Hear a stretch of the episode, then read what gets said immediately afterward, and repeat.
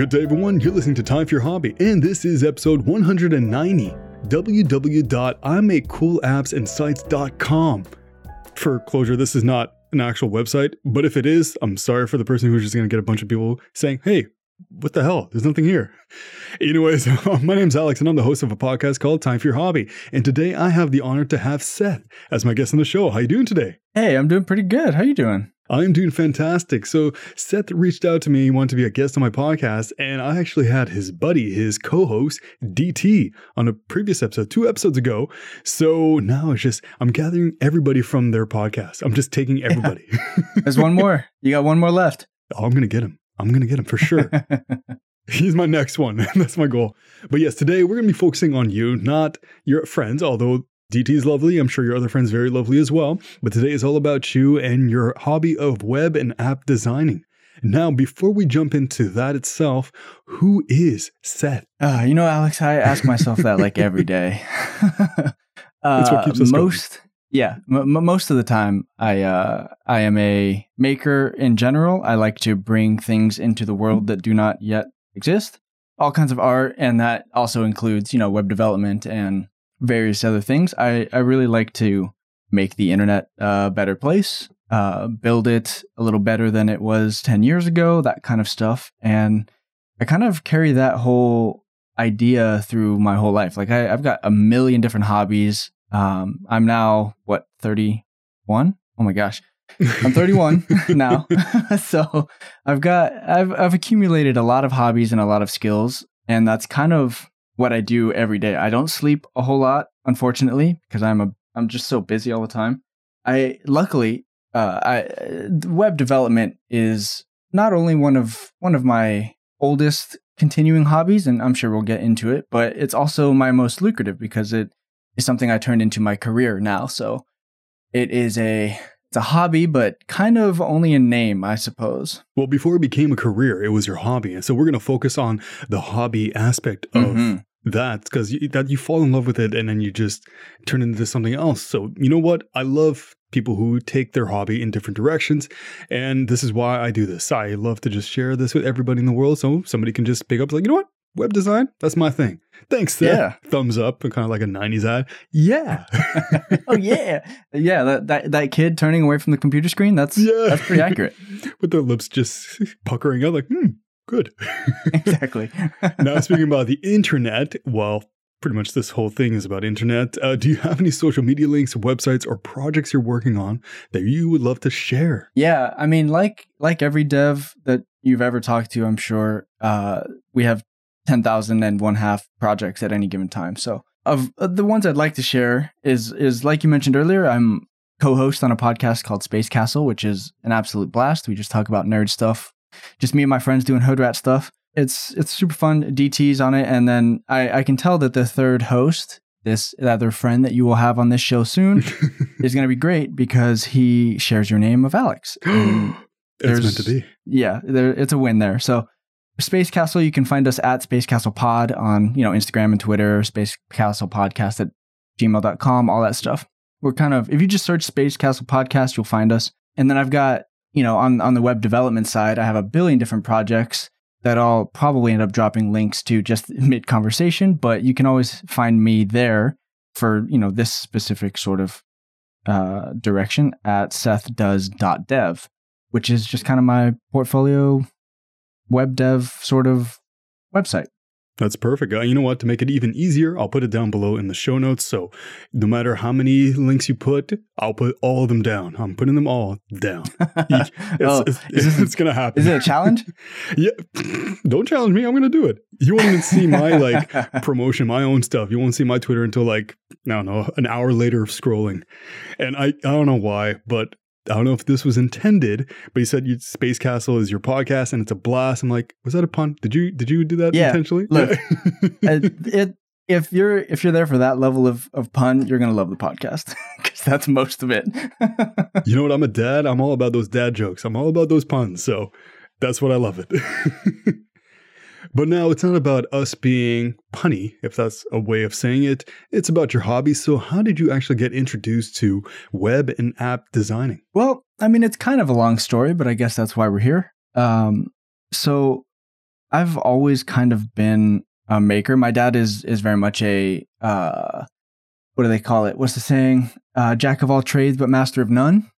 And so I kind of grew up doing all kinds of things, you know, taking apart radios and just exploring the world around me, right? So part of that came from, you know, just being an artist and all that. Wanted to really kind of build and explore the world. And I really, really loved video games. So in high school, I abandoned my dream to be an architect because there's no work for architects, and realized shortly thereafter that I could potentially have a job making video games, because that turns out it's a real job that I learned in high school. So I started kind of developing video games as a hobby. That's where I learned most of my like programming chops. I'm all about the self education, so I self-taught basically everything that I know, including the programming and art design and you know, all of the various intricacies of making a game. And I made a few of them. You know, none of them were very good, but that's all right. I took the skills that I learned making games and realized that not only is it incredibly difficult to get a job making games, because I had been trying for years, but a lot of those skills transition to something else I care deeply about, and that is making a better internet. I spend a lot of time on the internet, as do most of us, I suspect. And I got, you know, in my early 20s, like many people do, I got pretty fed up with a lot of things around me, including the internet. So I decided I've got some of the skills, like I can learn other skills. I will try to kind of build a better one. So I started building a personal site first, just like we all do, just building stuff the way we like to. And then I slowly kind of got better at it and kind of transitioned into building bigger and more complicated projects for myself and subsequent people and clients and businesses. And now it's a job. And you talk about like building a better internet. So I have to ask, I don't know if you have an answer, but what is wrong with it now and how can we improve it from your experience? Honestly, that is a $1 trillion question. I mean, there's lots of things wrong with it. I mean, there's stuff that is a little bit more highlighted now, like how easy it is to spread misinformation. But there's also stuff that has been around since before I was even born. The parts of the internet and intranet of like DARPA era in the 70s and 80s even, where there's just a level of anonymity, which is inherent in the internet. But that means that people tend to, some people feel more free to be more terrible because they have that level of anonymity. There's a screen between them in that interaction, right? So there's always going to be haters. There's always going to be people being mean on the internet, but we can kind of foster communities that not self-regulate, but kind of aim away from that level of interaction. And that's kind of where I like to live is I like to build things that, you know, point away from the badness and towards something better. And so I'm 30 years old. You're 31. We're probably the same age. So we grew up when the internet was kind of like the wild, wild west, especially in video games. I don't know if you've ever played Halo. Just have chatting, I ever? Yeah, just chatting in there was like the pinnacle of toxicity and just absolutely nastiness. And I'd like to think it got better over the years, but yeah, you're right. It's still very present. And now we're kind of into this new age where we're talking about Web 3.0. Now, is that something that you see coming soon, or there's still so many obstacles to just try to get to it? Yes, I do think it's very soon because, I mean, if you think about internet as a time scale, I mean, we've only had the internet really in the public consciousness for like maybe 30 years at most. 20 is more likely. And think of how much has changed since the turn of the century. Like it's crazy. It moves so fast. So there's the Web 3.0 is a ways away in internet time, but it's maybe a few years, maybe a decade at most, before it's fully realized. Like, and with most things on the internet, it's going to be a slow rollout. It's gonna like there's already aspects of the internet that are operating on Web 3.0 ideas and standards and stuff. But it'll happen much slower than it's not a game releasing at midnight, right? So yeah. it'll slowly kind of take over. But I think it will happen very soon in, lifetime timescales, right? Maybe a decade. And you know what? Some of my listeners are not too familiar with 3.0 or Web 3.0 and stuff like that. So how would you define it just briefly on what it is compared to what we have now? I know it's hard to summarize it, but how would you say it? Well, okay. The gist of it is things are going to be a lot easier to interact with. You're seeing kind of, we'll call it like Web 2.5, right? Is the general websites that you're used to interacting with, your various blogs or Facebook or whatever, are all still kind of a Web 2.0. So that's kind of your reference point where things are, mobile apps and user-friendly and infinite scrolling, all that stuff, right? That's your Web 2.0 stuff.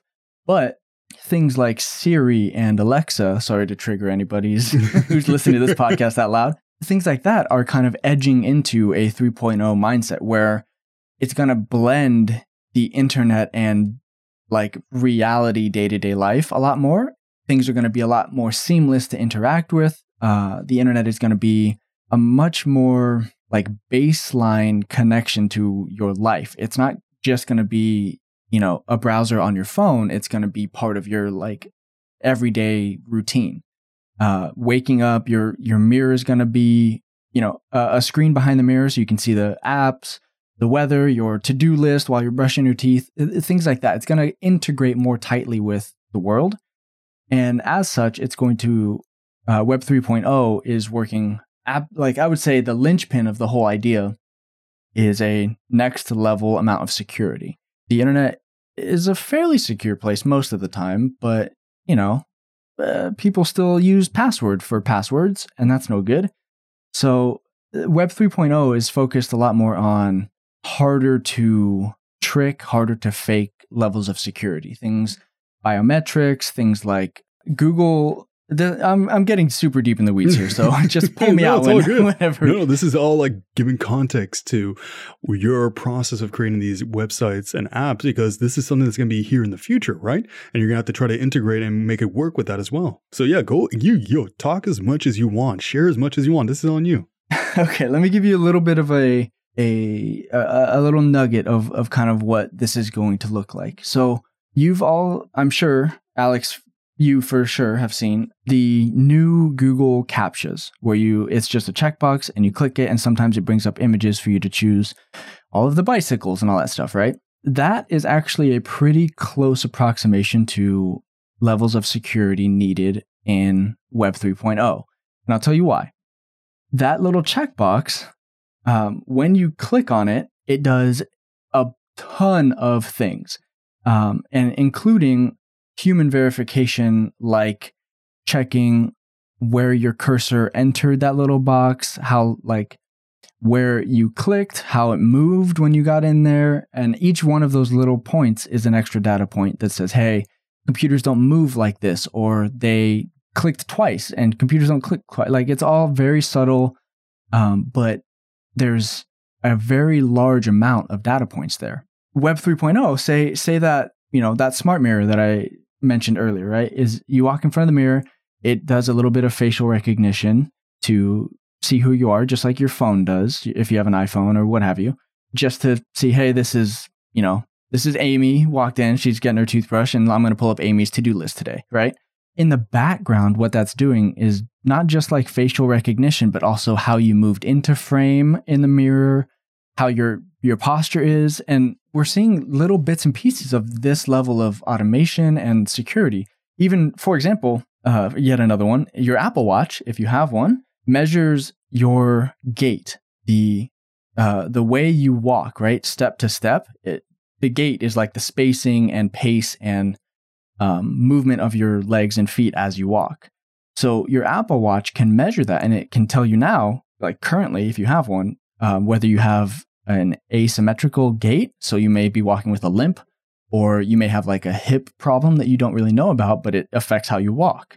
It's doing very, very subtle calculations on how it's moving. And you're going to see the same level of security here where it's going to start, Web 3.0 is going to start measuring people's gaits, people's postures, things like that to help further authenticate your user instead of just an 8-character password. We're going to see levels of security like that. And most of the time, we won't even notice it because it'll be a nice, flashy, friendly, cute UI that walks you through the tilting your phone to get a good face scan, all that stuff. And we won't notice that it's taking thousands of data points to help measure who you are as a person.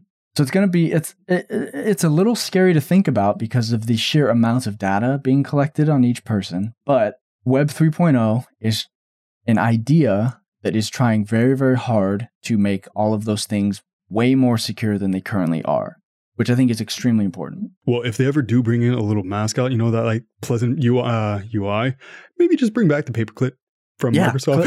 Clippy. Clippy for sure. Just bring up Clippy. Yeah. Back from the grave, yes. It looks like you're brushing your teeth today. You're doing it wrong. Oh, damn it, Clippy. Come on, we got to be so rude. Yeah. Smart toothbrushes. Think about it. It's going to be a lot. It's something to be optimistic, and kids in the future are just going to connect to it automatically. How us versus our parents. This is a whole topic about the future of the technology, but it's very optimistic for you, for your creativity with your web and app design. So this is something we haven't touched yet, but what kind of websites or apps do you prefer to design? Well, I personally prefer really interesting, I like to think of myself as an artist. Sometimes that's with paint, sometimes that's with code, or sometimes that's with wood as I'm building furniture, whatever. That being said, the apps and sites that I like to build are more on the art side, where it's playing with things. I have a couple of projects that are, pure utility or project management software for an enterprise client, stuff like that, right? But the ones I like to make are, for example, I have a website that I've built called Subplot. It's currently totally private, so there will not be a link in this giant list below. But Subplot is a fun idea that I had where you kind of have a similar mechanic to Reddit, where comments get upvotes and the most upvoted comments rise to the top, right? That's how Reddit generally works. So I took that idea, put it in a website where you could submit little single sentence seeds of a story, the starting points of a short story. And Subplot as a site became a collaborative short story construction site. So people would go to the site and say, they'd see a half-written story for the day that's 15 lines long or something, and they could comment with whatever they wanted, another 120 characters or whatever, to continue that story. And then each day, the most upvoted sentence would get automatically added to the end of that story, and then a new set would be ready to be added the next day. So you can go in every day or every week, depending on the type of story, and help write more of that story yourself, or comment on other people's additions or whatever. And you kind of, as a community, build a story sentence by sentence. And that's the kind of stuff that I really like, is it's kind of art, right? You're kind of writing stories, but it's also an exploration in a way that really only the internet can do. You have storytelling mediums like The Exquisite Corpse, which is a very similar idea where a person writes a section of a story and passes it to the next one, and they write another section, but you get the kind of merit-based, upvote-based collaboration that you can only kind of find on the internet. And that's the kind of stuff that I really like to make, is exploratory, or things that kind of play with the philosophy of the internet. And I have several examples like that, but I think Subplot's a really good one to illustrate what I'm talking about. I really like that kind of fun, collaborative art kind of idea. Man, I am loving this. When you told me about Subplot, it automatically made me think of that childhood game everybody used to play. I don't know if it had an official name for it, but when you're in a circle and everybody says one word to continue the story. Yeah. That's It's just the basic of that, and just applied it online, but more of structured. It's kind of cool. You built on that idea. I'm sorry. I'm just geeking out over this. I'm loving this. I don't know how to build websites, but I love talking about it. And it just leads me to ask you, because I don't know if that's where you pull the inspiration to create this, but where do you usually pull inspiration to create a new app or a website? Like everybody that does, you know, some sort of creative endeavor, writing or whatever it is, right? You kind of are just always thinking of ideas. And I have a bullet journal that I carry with me at all times, but I also have several online, like note-taking or Trello boards or whatever, several places that I put certain types of ideas. So all the time, something will just strike me like on a commute and be like, whoa, that would be interesting if I kind of did it this way. And I would just write that down and maybe think about it continually, but sometimes I'll just write the idea down and move on. So I have like a list in several places of like hundreds of cool ideas. Some might be good YouTube videos, some are podcast ideas, some are websites to build, some are furniture design, some are like video games I want to try to build, whatever. I just have massive lists that I'm constantly adding to of like interesting ideas or fun things to play with. And I'll go through every once in a while and kind of go through them all again and get rid of the truly terrible ones that are like, what is it, 4 a.m? Why did I write this down? What is this? And I'll toss those ones out. But occasionally I'll finish up a project and be like, okay, I don't have anything in the pipeline. Like, let's go through that list and see if anything kind of strikes my fancy. And then sometimes I'll be like, you know what, a doomsday survival guide that I can put on a Raspberry Pi and bury in the desert might be really fun to build. Like, let's try that. And I'll just kind of do that. So I'm kind of always generating ideas and just writing them down and forgetting about them for 6 months or 2 years or whatever. And then I'll come back to them. This sounds like you and I are the same person, because right now I'm the type of person that just likes to create anything. And for some reason, because I do podcasts, I used to produce music, draw for fun, do some graphic design like DTU, but like for fun, I'm very like elementary at that. And now I am creating a board game, a podcasting board game. Really? And I want to find out a way how I can actually implement it to be played online. I have no knowledge about that, but I'm the type of person that if I don't know how to do it, I will do as much research and do some trial and error to try to make it. So. Yeah, exactly. I have called myself on several occasions a serial collector of skills, because I've always been the like, if I want to make a board game, I don't know how to make a board game, but yeah. I know that I can find out how to make a board game. So I'll learn, I'll teach myself, I'll get into the weeds, I'll do research for 6 months, I'll whatever. And like, if there's, I have so many things in the world that I want to do that you kind of have to hop on the internet, find a good website, learn all about it, and then try it yourself. And I think that's a very important thing for creative people today, is not necessarily knowing the answer, but how to find it. Yeah. Because there's vast information online, and it's just about just consuming a lot of it to create something that works for you. And it sounds like you've mastered that, the ability to find what you need. It might take you a long time to find the answer, but you'll find it. That is, there's some jokes about being a programmer where most of it is just Googling, right? I'm sure you've heard that. The key is, I had this conversation with a client of mine a couple of years back, and he said, jokingly, like this was all kind of friendly, but he said, "Why am I employing you when I can just Google and copy the code myself?" And I said, like, again, this is joking because that sounds really aggressive, but I said, well, yes, you can Google, but you're paying me because I know what to Google and what to copy and what not to copy. And that is important. I think that's another thing, not to sidebar this again, but that's another thing that I think the internet generation that we're seeing now is kind of happening. That's what's happening with the internet generation, right? Is I'm sure you've seen political cartoons or something where you see some kid on his phone and he like in a library, and the librarian's like, oh, you can't do research because you just only have your phone, and we're losing our knowledge. We're losing the ability to know things because we have the internet, so we don't remember the knowledge, right? But the key difference there is, yes, we don't remember the knowledge because we don't need to know, what kind of fabric is on the seat of a 1971 Hemi Cuda, right? We don't need to know that. What we do know is how to figure that out. And I think that's what's changing, is the internet gives us the tools find out information so that we personally don't have to remember the information itself. We just have to know that we can find it somewhere else.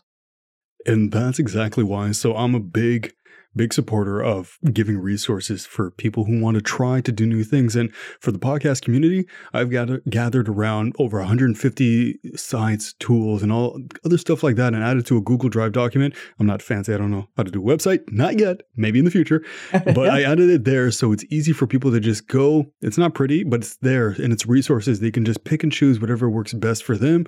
I give a little description of what the site does and they can use it the way they want to make their podcast work as best they can. That is excellent. That is the kind of work that I think is most important on the internet, is that kind of down and dirty reference, which this may be a hot take here, but I think that Wikipedia is the single most important informational development that humanity's ever made. You know what? I would agree. Absolutely. It's so important. And it's wild that it's free. If you have an internet connection, it's absolutely wild the depth of information available there. And that is the stuff that I think is most important, is preservation of information, preservation of old video games. I kind of have somewhat of a hot take here as well, that these ROM and emulator websites, right, that are illegally, I will say, illegally distributing video games, there is a cutoff date there, right? There is a very important thing that they're doing, and that is preserving games that otherwise would die. Especially old, like 70s games, arcade games. Like the 70s had a bunch of like really interesting Pong sort of games, and those would all be gone to history if it weren't for these like preservationists, these archivists. The Internet Archive is such an important resource. And that's so you compiling a list of websites that podcasters can use is like some of the most important work, man. Well, actually, I got the inspiration from, I don't know if you know this website. It's called archive.org. Mm-hmm. It's basically the library of the internet for people listening, and you can upload all that you want. It's free, and it just captures, it's like a time capsule of the internet. Yeah. Archive is an absolutely wonderful place. One, if you've ever been there, you know how amazing and important it is. But two, it is run a lot of the time by volunteers. I actually was a maintainer for a little bit. It was a lot of work that I didn't have a lot of time for, so I didn't continue. But archive.org it's the kind of thing where like if you told me about it, I wouldn't believe that it was real because it sounds too good to be true. It's free. You just upload and it just preserves everything. Free. They bought the Wayback Machine. I don't know if you remember that. The Wayback Machine was a website that is now just part of archive.org, but you could just go see it. They Wayback Machine archived websites in the early days when you still had to like manually crawl a website to put it on an indexer like Google. So it was searchable. So if you went to Yahoo, you could say like, I don't know, dog website. And it would like show you a list of dog websites. That all had to be manually entered, basically. So the Wayback Machine, every time somebody would crawl, like manually enter in one of those sites, it would flag that and take like a copy of that site as it was publicly available and store it. So you can go and find like, now it's just part of archive.org and you can just go to there and use this tool. But you can go to like the PepsiCo website from 1998 and see like the ads that they were trying to run in the late 90s as part of this website that they were doing. And it's full of terrible, like old MySpace backgrounds and stuff. It's absolutely a wonderful place. Oh, I feel like we should just go surfing through it right now. I know. Seriously, it's giving me nostalgia vibes. Now, you mentioned this a little further back earlier on that you love just creating as many things as you can. And a question just popped up in my head where, has there ever been anything that you were not able to create due to, let's say, limitations, things that you could not find, like tools, or it just would not work, but it's there. You just want it to work. Oh, yeah. Oh, definitely. These days, those are the projects that I think most about. I have a lot of them. There's most of the time, it's I don't know how to do this, so I'm going to put this project on hold while I figure out the three tools or skills I need to make this work. And then, so that kind of spawns, you know, three other projects that I have to work on, right? As I gain more skills, or sometimes in the case of Subplot, for example, literally build a tool that will let me build that site. So sometimes, yeah, I do. I run into an issue or a thing that I need to use doesn't exist. So sometimes that will completely stall out a project. And, you know, occasionally it's like, oh man, in order for me to make this tool, I need like a master's degree in a field I'm unfamiliar with. So this is probably not going to happen, right? But sometimes it's like, oh, I just need to build, you know, a jig out of wood, and then I can make this piece the way I need to, right? Sometimes it's very quick, sometimes it's not. But I definitely run into stuff that I don't know how to do, or that a tool doesn't exist yet, or is cost prohibitive. That's another big one, where I just don't have the, you know, thousands of dollars to spend on a thing to make it work. That definitely crops up. And I'll tell you one thing. I almost never stop a project. I will pause a project. I will put a project on the back burner. I will put it further down the list. But, you know, you never know who you might meet. Someone you might meet might be the guy that has the master's degree in that field that I don't know anything about. And it's like, cool, can I just like have you help me with this project? And suddenly that project is now back on the table, you know? Yeah, it's like you're a painter. You started your paint, and you're like, oh, man, you know what? It needs a little something. I don't know what it is yet, but then you can just come back to it later and finish it. So we're talking about tools themselves, and there's programs you use. There's different types of things you can use. So for you, what programs do you use, and what programming language do you prefer to use? Oh, man, there's a lot. One thing about development and programming in general is there is an absolute cornucopia of tools. You kind of have to know hundreds of them. There's, you know, what's called IDEs, which are basically like fancy text editors, right? That lets you write code, and it will kind of parse through that code as you're writing it and let you know like, oh, this is misspelled, or this doesn't work, or this is not connected, or whatever. It's a tool to help you write code more efficiently. So I've got a couple of those. For work, I have one for, I use PHP Storm primarily for my day job, but I much prefer to work inside a program called Atom, like ATOM, which is not technically an IDE, but it's close, and it is very fast and lets me set up my work environment the way I want to, so that I can work the way I want to most efficiently. Mm-hmm. So I work in Atom most of the time. But there's tons of other tools. Like there's software called Git, which is a source control is what it's called. And basically what that does is let me keep versions of all of my code and store it in a centralized repository.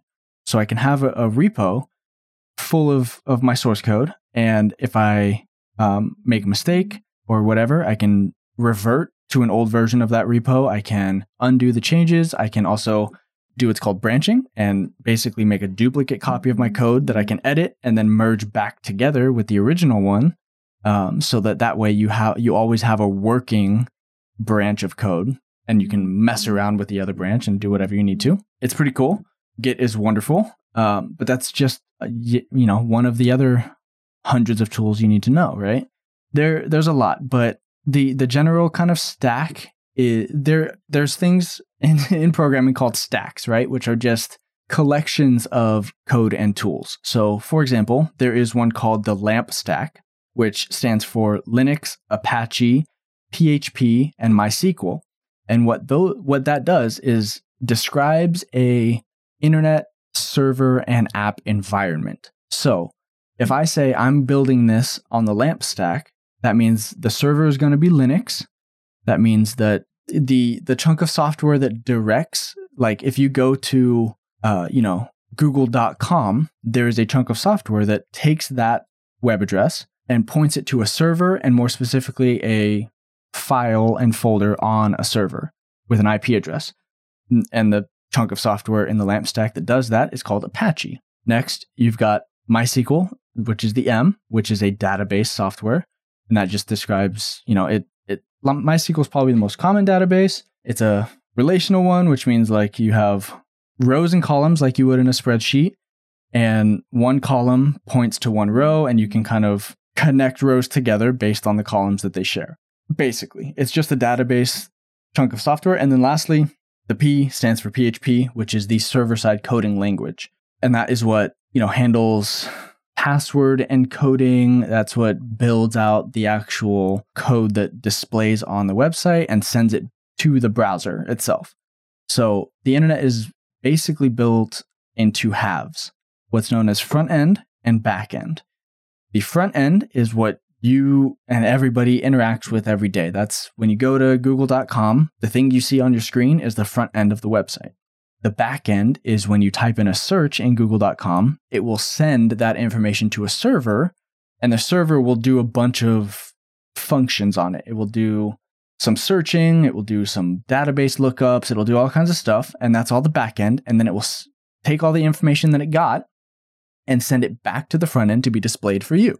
So the LAMP stack describes a back end environment. The reason that you don't really hear about people you don't hear a lot about people referring to front end stacks very much, although it's becoming more common now, is because it's all basically the same. Your browser can only display three things, and that is HTML, CSS, and JavaScript.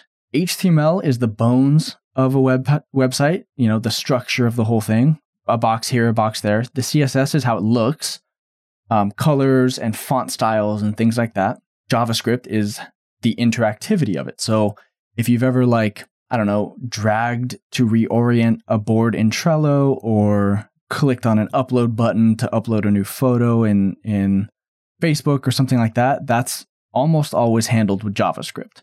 So your browser can only display those three things. So everything that happens on the server, on the backend side, has to send those three things back to the browser. So PHP, MySQL, your databases, all of your backend server language, all of that stuff will compile down to HTML, CSS, and JavaScript, and then send that to your browser to be displayed. Welcome to Web Development 101. I have my pen and paper. Actually, I have a post-it note. I don't know if that's big enough to learn to write down everything. So that concludes this course. You can take your homework on the way out. That's going to be a pop quiz, right? Yeah. Next episode, we'll do a pop quiz. Well, you know, it's kind of like, I don't know, I'm simplifying it completely. It's kind of listening to a podcast. Wow, that's the finished product. That's the front end. The back end is me editing it for 10 hours, adding and removing. So it's simplifying what you're saying, but you put it more elegantly. So for me, I'm just butchering it. So yeah, no, that's right on the money, though. You nailed it. Yeah, I did it. I did something good. I sound informed. I sound like I know what I'm talking about. So you said there's so many tools and techniques out there. And I have to ask you, what is the most recent technique you learned that just made you go, oh, this changes everything. This is a game changer. Oh, my goodness. Yeah. So this is actually a new language. So developers and programmers in general are constantly learning new languages. And they're called languages because they are like languages. There's vocabulary and syntax. It's like learning a literal, actual language. So the one that made me go, oh, whoa, okay, this changes everything, is a new language, and it's called Vue, and that's V-U-E. Vue is one of a new set of JavaScript frameworks like React. React was built by Facebook. There's Bootstrap, which was built by Twitter. Vue, which is an independent one. But this is kind of the transition point to the Web 3.0, like we were talking about. These JavaScript frameworks let you do back-end and front-end work with the same set of code in the same language at the same time. And they handle a lot of things for you, so you don't have to do anything manually, which is really nice. Vue is just very elegantly written, so that it's really easy to pick up, it's really easy to understand, and it takes very little work to do a lot of building, which is really, really wonderful. That is so cool. Like somebody saw a problem and just, you know what? Here's the answer. And it's just going to get better from there. There's always going to be a new language where it's solving a current problem. And sorry for interrupting, but you got me geeking out on something I know nothing about, but you got me geeking out. I love being interrupted. And so, I think I remember, was it a year ago? They're trying to teach kids more about programming in schools. And by the time, like my son's one, by the time he's in school, maybe there'll be even a newer one. I know I was interested. I think it's called Kano. It's one of those computer building like toys for kids, but it teaches kids about building computers and also coding. So they get to like code things within Minecraft, which is, so it'll be my excuse to learn how to code too. Hey, I think that is the future. I think that learning how to code is going to be just another class to take in school. Like it's going to be ubiquitous. Everybody's going to need to know how to code in the future. Coding, 3D printers, like the future is just endless possibilities. You just bring your creativity, try to find a solution to a problem. It'll be a lot easier. And once again, with Web 3.0, it's that communal aspect. People are sharing ideas, kind of like Wikipedia. So sharing that knowledge is just going to help improve situations and just the general human race, hopefully, and get rid of those Halo toxic people. Man, when you're talking about like Halo lobbies, I used to play Call of Duty competitively for a while there. That's how I like bought my first Xbox and all kinds of stuff, right? So I remember being in Call of Duty Modern Warfare lobbies and just the kind of vitriol you'd hear. Thankfully, you just don't hear that stuff very often anymore, which is really great because it's terrible. But also, it serves as a very like stark reminder of what the internet used to be when I was growing up. It's very different now. Some ways it's worse. Some ways it's much, much better. But I cannot help but be hopeful for the future of the internet based on how far we've come so far. The new generation will never know about LimeWire. They will never know. For real. Oh, dang. LimeWire, man. Yeah, that was a gamble. If you don't know what LimeWire is, just go look up LimeWire on Google and you'll see the chaos that it was. It was cool, but it was chaos. Triple X the movie wasn't Triple X the movie. No kidding. It felt like going to a casino, right? Where you'd be like, "Oh, okay, I do really want to download this song, but once it's finished in 10 hours, is it going to be the song that I want? Or is it going to be a child screaming? Or is it just going to be a virus that's going to ruin my computer?" A combination of all three. Yeah, it could be any other thing. You just click it and you'll find out later. It's the gambling life. And that's what led us to where we are today, which is wonderful. I know, thank goodness. I don't even remember the last time I just clicked on a link and was like, you know what, I'll figure it out later. Like, man. You know what? Cool. There's a bunch of points and stuff like that. Why not? There's an explanation point that shouldn't be there. Some dashes, some weird symbols. Yeah, okay. That's got it. Some seems fine. And so back to you. What would you say is the best part for you on the hobby level of designing websites and apps? Well, I have a very distinct separation here where on the hobby level is wildly different than a professional level. On the hobby level, what I love most is that it's not professional. I can screw around with things. I can experiment. I can try weird stuff that isn't going to work, but I can still try it. Whereas I never get opportunities like that in a professional landscape. So as a hobby, what I love most is just experimenting, just trying out new stuff to see what works. Maybe it's fun. Maybe it's interesting. Maybe it will go into some kind of loop that freezes my computer. Who knows? Gives me the opportunity to play. Is really what it is. Yeah, and then you could take your time. There's no rush. Exactly. And I can experiment with a thing, and occasionally it's like, oh, this is really interesting. I'm gonna make this like a real thing. Hold on. And now I have yet another project. A whole bunch of external hard drives. Yeah. I did actually recently build a server to put in my closet that's full of like terabytes and terabytes of hard drives. It just gets really hot in that closet. Yeah, it truly is. Like right now, outside where I am, it's about 40 degrees. And in my closet, I have a little thermometer. I can peek in there. It is currently about 82. So, yeah. Almost good to cook an egg. Yes, it's hot. Yeah, it's hot. Well, you know what? It's I'm in Celsius, and apparently tonight it's going to go down to minus 32. So in Celsius and Fahrenheit, if I'm correct, minus 40 in Fahrenheit and minus 40 in Celsius are the same thing. So yeah, that's when they converge. Yeah, that honestly, man, that's too cold. It is. That's why I need to build a server in my house to keep us warm. No kidding. And so for you, what was your biggest challenge when you first started creating apps and websites? The first challenge is, I think, something that anybody who's listened this far in the podcast has felt, and that is that there is a literal mountain of tools to learn. It is incredibly difficult to break over that bell curve and actually get a foot in the door, right? Is you have to learn Git. You've got to learn all these coding languages. You have to learn how the internet functions and how it works and all of that stuff just to even start. So that was the biggest hurdle for me. And as I suspect it is for most people that get into this hobby or into this profession, is that there's just an absolutely massive amount of tools to learn. And what makes it even worse is JavaScript frameworks like React, like Vue that I mentioned earlier. There is a new one that comes out every 9 hours. So the internet moves very, very quickly. And it's honestly, it's really hard to keep up with. When I was doing hiring, just as a little sidebar, when I was hiring other developers to fill out a team for a company I was working for, we would actually put candidates that had a 4-year university degree at the bottom of the list. Because if you start studying these things, and you take 4 years to learn your thing and you graduate with that degree, the things that you learned in university are no longer relevant. They're not being used anymore. So it is incredibly fast-paced, and you have to learn things quickly, and you have to learn them often. And that is probably the hardest hill to get over when you first start in this profession.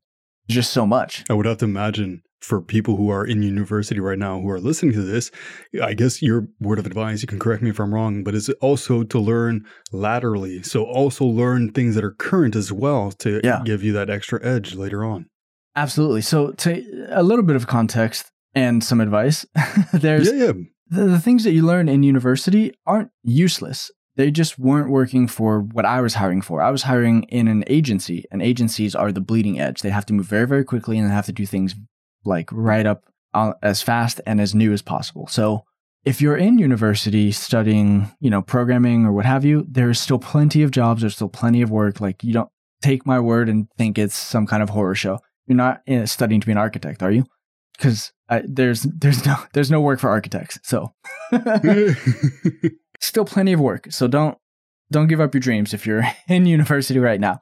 That being said, there is a reason that programmers have 10,001 half hobbies and 10,001 half projects, because we're constantly trying new frameworks, new languages. We're learning. You kind of have to, unfortunately, this is an absolutely unfortunate part of the career, is you have to also maintain this as a hobby. So you work all day, and then you also kind of have to do this after hours on your own time, learning a new language or trying a new framework or whatever, building yet another project so that you can keep your skills sharp, so that you can stay competitive, you can stay employed, whatever it happens to be. The internet moves so fast that you have to also move fast. And that gets very exhausting, to be honest with you. It's kind of like being a professional athlete. You can compete at these competitions, but on your days off, maybe you have to work out. You got to keep working those muscles and stay in tip-top shape. There's very little actual time off. And there's a joke among developers that a vacation is just the ability to work from some other location. We don't really take a lot of vacations. I took one over the winter break, but that was the first vacation I've taken in 2 years. It's just, it's relentless, which is definitely a downside, but it's also super fun and rewarding. So, I don't hate doing it on my time off anyways. So, it's not too bad. As long as you're still loving it, that's what's most important, right? Exactly. And so we talked about the challenges when you first started off programming. What is your latest challenges these days? Oh, man. My latest challenges these days is, to be honest, is finding enough time to do them. I have to balance so many other hobbies. I, unfortunately, have a million things I haven't done, and I want to do most of them. So I'm kind of juggling a million hobbies, and it's really hard to prioritize certain things over other things. Like I need a coffee table in my house. So would it be a better use of my time to go to my workshop and build a coffee table, or to sit here and tinker around with Subplot some more to get it working better? Like it both of those are valuable uses of time, but like, which one do I choose? Because I only have one evening, right? So that is my biggest challenge is prioritizing the time to build all of the projects that I want. I have so many cool ideas, and like every time I've got a couple hours, I'm going to work on this project. I'll sit down and kind of get in the weeds, and then I'll get sidetracked and some new idea will pop into my mind. Like, you know what, maybe I want to work on this for a little bit too. And I'll like, so many projects, man. Well, no, that's a good thing. You're keeping yourself busy. You're learning at the same time, and you're stretching your creative muscle. Yeah. And it is very rewarding. And I'll tell you, when I lay down into bed and like, you know, I think about projects constantly, it does keep me up for a while. But as I'm like that 20 minutes right before you fall asleep, where you're just like the jobs of the day have kind of left and you're just kind of on your way to dreamland, I feel great. You know, I sleep well. I really, you know, I feel like I got a lot in. I feel like I learned a lot. And that's always good. Always good to end the day when you feel like that. That's awesome. Like for me, myself, right before I go to bed, I'm trying to think like creative ways, like how can I improve this project? What could I do? And it's not stressful for me. It's just like a creative aspect, like, all right, this is something I really want to do. And I just fall asleep within the first 5 minutes and never actually create anything in my head before going to sleep.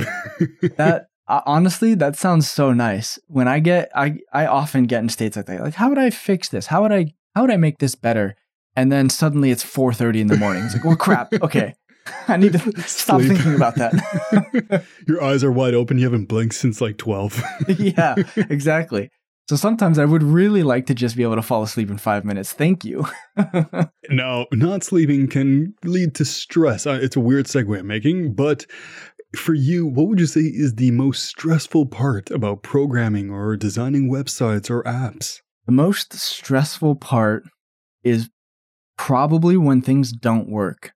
Particularly when it doesn't work and you don't know why. That can be downright infuriating.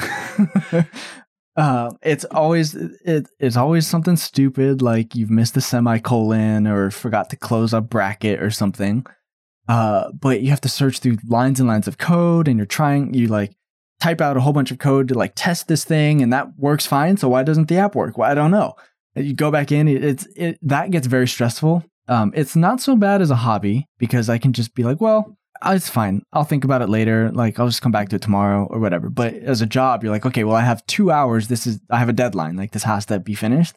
That gets very stressful. But what's cool about doing this as a hobby is I can kind of confront that stress in a new light, where instead of like, I'm up against the deadline and this has to work, it can be like, well, why isn't this working? And I can kind of explore the intricacies of the code and figure out, you know, maybe there's a bug in the source code that the third party code that I am not actually writing, you know, some library that I'm implementing. Maybe there's a bug there and I can contact the developer, or maybe I can fix it and submit a pull request in GitHub or in Git, and they can implement my code into their project or whatever. It kind of gives you a little bit of leeway to explore the space and just kind of be a little more leisurely and find the best solution to a problem, not just a solution, which is often what you find in a professional environment, because it just has to work before the deadline. So get one that works, and that's that. You don't necessarily find the best way to do it. It's funny you mentioned that, because so I'm based in Canada. I'm not sure where you're based, but we had a big, let's say not a scandal, but a big oops. I call it an oops, where the government had this new pay system, which is a Phoenix system, which was like all direct, and they just pushed it. Like, it was not complete.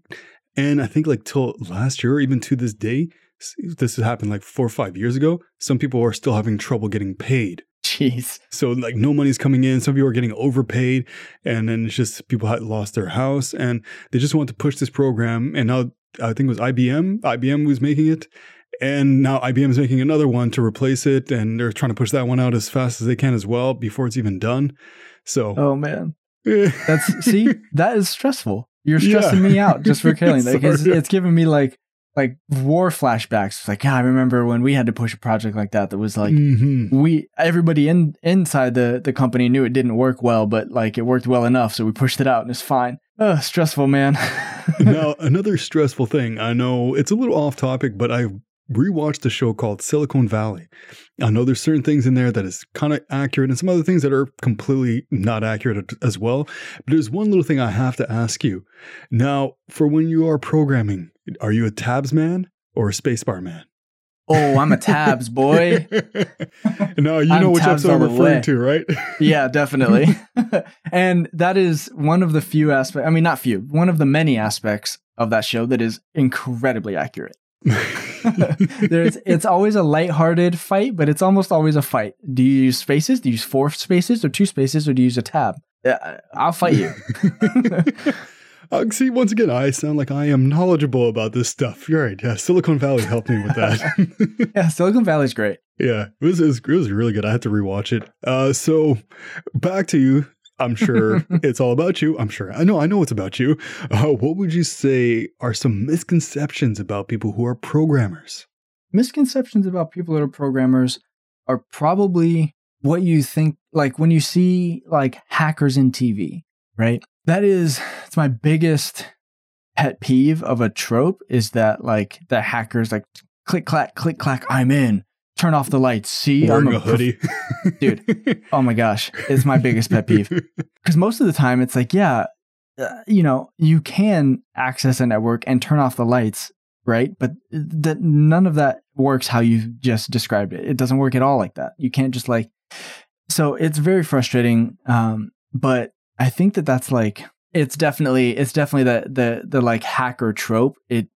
It's frustrating and it makes me... Like, I talk to people about fixing their passwords, right? Like talking to my parents about like choosing a stronger password or using a password manager, which you should be using a password manager. Everybody always do that. And they're like, oh, you know, why bother? Because hackers can get into anything anyways. And it's like, no, they can't if you use a better password. That's the whole point. So it's very frustrating to have like that kind of misconception where it's just wizardry with a keyboard. And anything's possible, and you just, you know, spend 20 minutes and type out a thing, and now you have this code that, I don't know, infiltrates the government's servers, and you pulled out some, none of that works how that works. And it's not like some flashy 50-monitor setup in a room full of Red Bull in the dark, and like that's not, it's usually one dude on a MacBook Pro in a Starbucks who types there for 6 months and finishes a project. Like it's much less glamorous, but that movie trope has made such an unrealistic... I'm getting down to the weeds of why this bothers me so much is because that trope made such an unrealistic expectation of how coding works that people like my boss portray super fast deadlines and do not give me enough time and expect me to work 80-hour weeks to make that happen because it's so fast and easy like they saw in the movies. And that's not, it's very frustrating because I end up having to work 80-hour weeks and that's no good for anybody because the boss doesn't understand how long things take and how hard it is. And that's very frustrating. Yeah, I wish that movie makers and TV show makers would take a little bit more care and show like how difficult it actually is to code something. And how long it actually takes and how frustrating it can be and all of that stuff. And nobody really gets that because it's not interesting and I get it, but still, it makes my life worse. One thing that just I find so stupid and they're just like so serious is whenever they have like a video or a picture or something and like enhance it. Oh my gosh, dude. Enhance is the worst. That's not possible. It doesn't work like that. Although, okay, I say that, but now that we're getting AI-generated upscaling and AI-generated images, we're getting fairly close to that actually being a thing. Mm-hmm. But like in the movies back then, even then, like you take it with your Nokia phone from the year 2000 and here's that photo. Oh, yeah, this is his license plate. Or they like, will get like facial recognition off of like an ear and a sideburn. It's like, no, that's not, come on, James Bond, that's not how that works. I know it's also very random. It's just a weird thing of the history and funny thing about technology. There was a Nelly song, I think it was like My Boo. And the person in, I forget her name, I think it's Kelly. The girl Kelly was texting Nelly. But when they zoom into the phone, she's using Microsoft Excel. And she's like, where are you? That is actually hilarious. And back then they were like full on serious about it as well. But I'm like, yeah, nobody knew any better back then, man. Excel, he's not going to answer. That is actually spectacular. I'm going to find that and like set it as my wallpaper. I will send you that video and the timestamp. It's just, it's gold. Excellent. It is gold. I want to bring this conversation back a little bit real fast. That is the kind of thing that Web 3.0 is going to make the current web look like. Is it's going to be archaic and quaint. It's going to be so adorable. It's like, oh, you actually had to like type in a password? That's how old school. That's cute.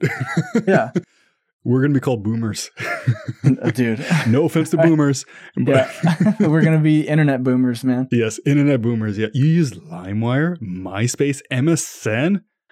Ew. I was talking to my niece and nephew, who are both in their like 10 to 15 early teenage years, and neither one of them knew what MySpace was. Mm-hmm. It's like, okay, one, I have a lot to tell you, but also MySpace is still around. Like, it's still a thing. I think it's more of a music thing now, right? It is more of a music thing. Mm-hmm. Although there is an open source project, a side project that is like old school MySpace again. If I can remember the link to that project, just another dude like me who happened to have nostalgia for that and made a version of it. So you can like make a profile and have your bulletins and edit the HTML on your page, all that stuff. It's exactly like old school MySpace, like 2007. It's great. And speaking about open source, I've been using this, I think it's called a web browser. Yes, I feel like I'm old now. Brave. That's the one I prefer to use. I don't know. It's a weird question, but what is your preferred browser to use? I also use Brave. I support financially Firefox and Mozilla because I think their work is very important. But Chromium-based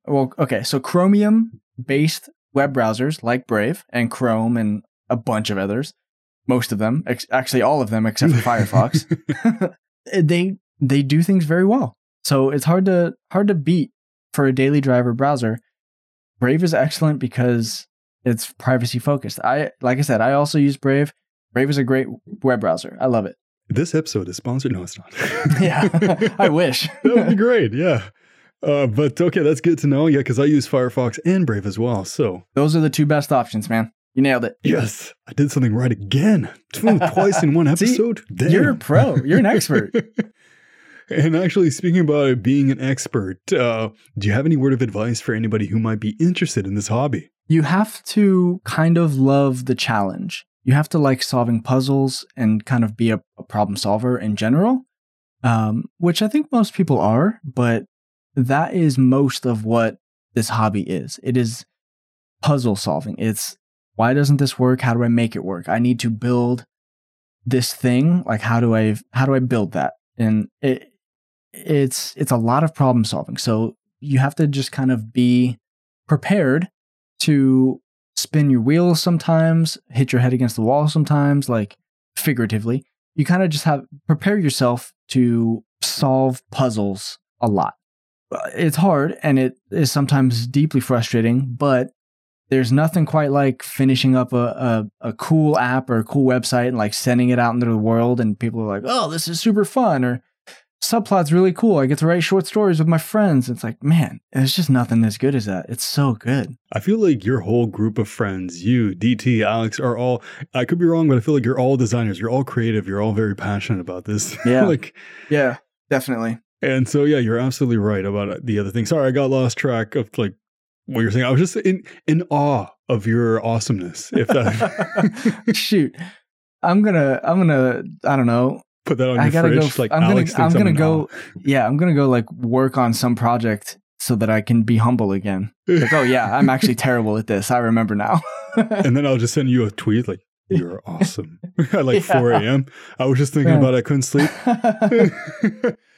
So we talked about this at the beginning of the episode, but I'll ask it again at the end. Do you have any social media links, websites, or projects, many, many projects that you would love to share with the listeners? I have many, many projects. You can find me first and foremost on the Space Castle podcast. That's Space Castle Pod on Twitter and Instagram, or spacecastlepod.com, where we've got all that stuff. I'm actually currently rebuilding that site. You can find us there. That's the project that I am most actively working on. I have lots of others to keep an eye out for. Like, we're building me and Alex are working on a set of D&D narrative campaign playing cards to help dungeon masters construct more compelling campaigns.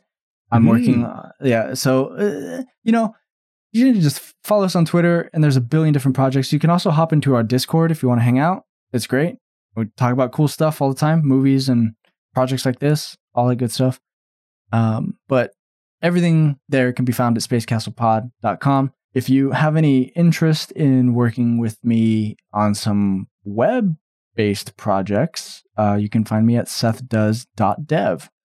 And we can just kind of work on some cool stuff. Shoot me an idea. If you're like, hey, I was up at 4 o'clock and I had this weird idea for, might be a fun app. Like, shoot it to me. Maybe we can work on it. You're talking about me, right? You're talking about me and my brother? Yeah, you specifically, Alex. Yeah.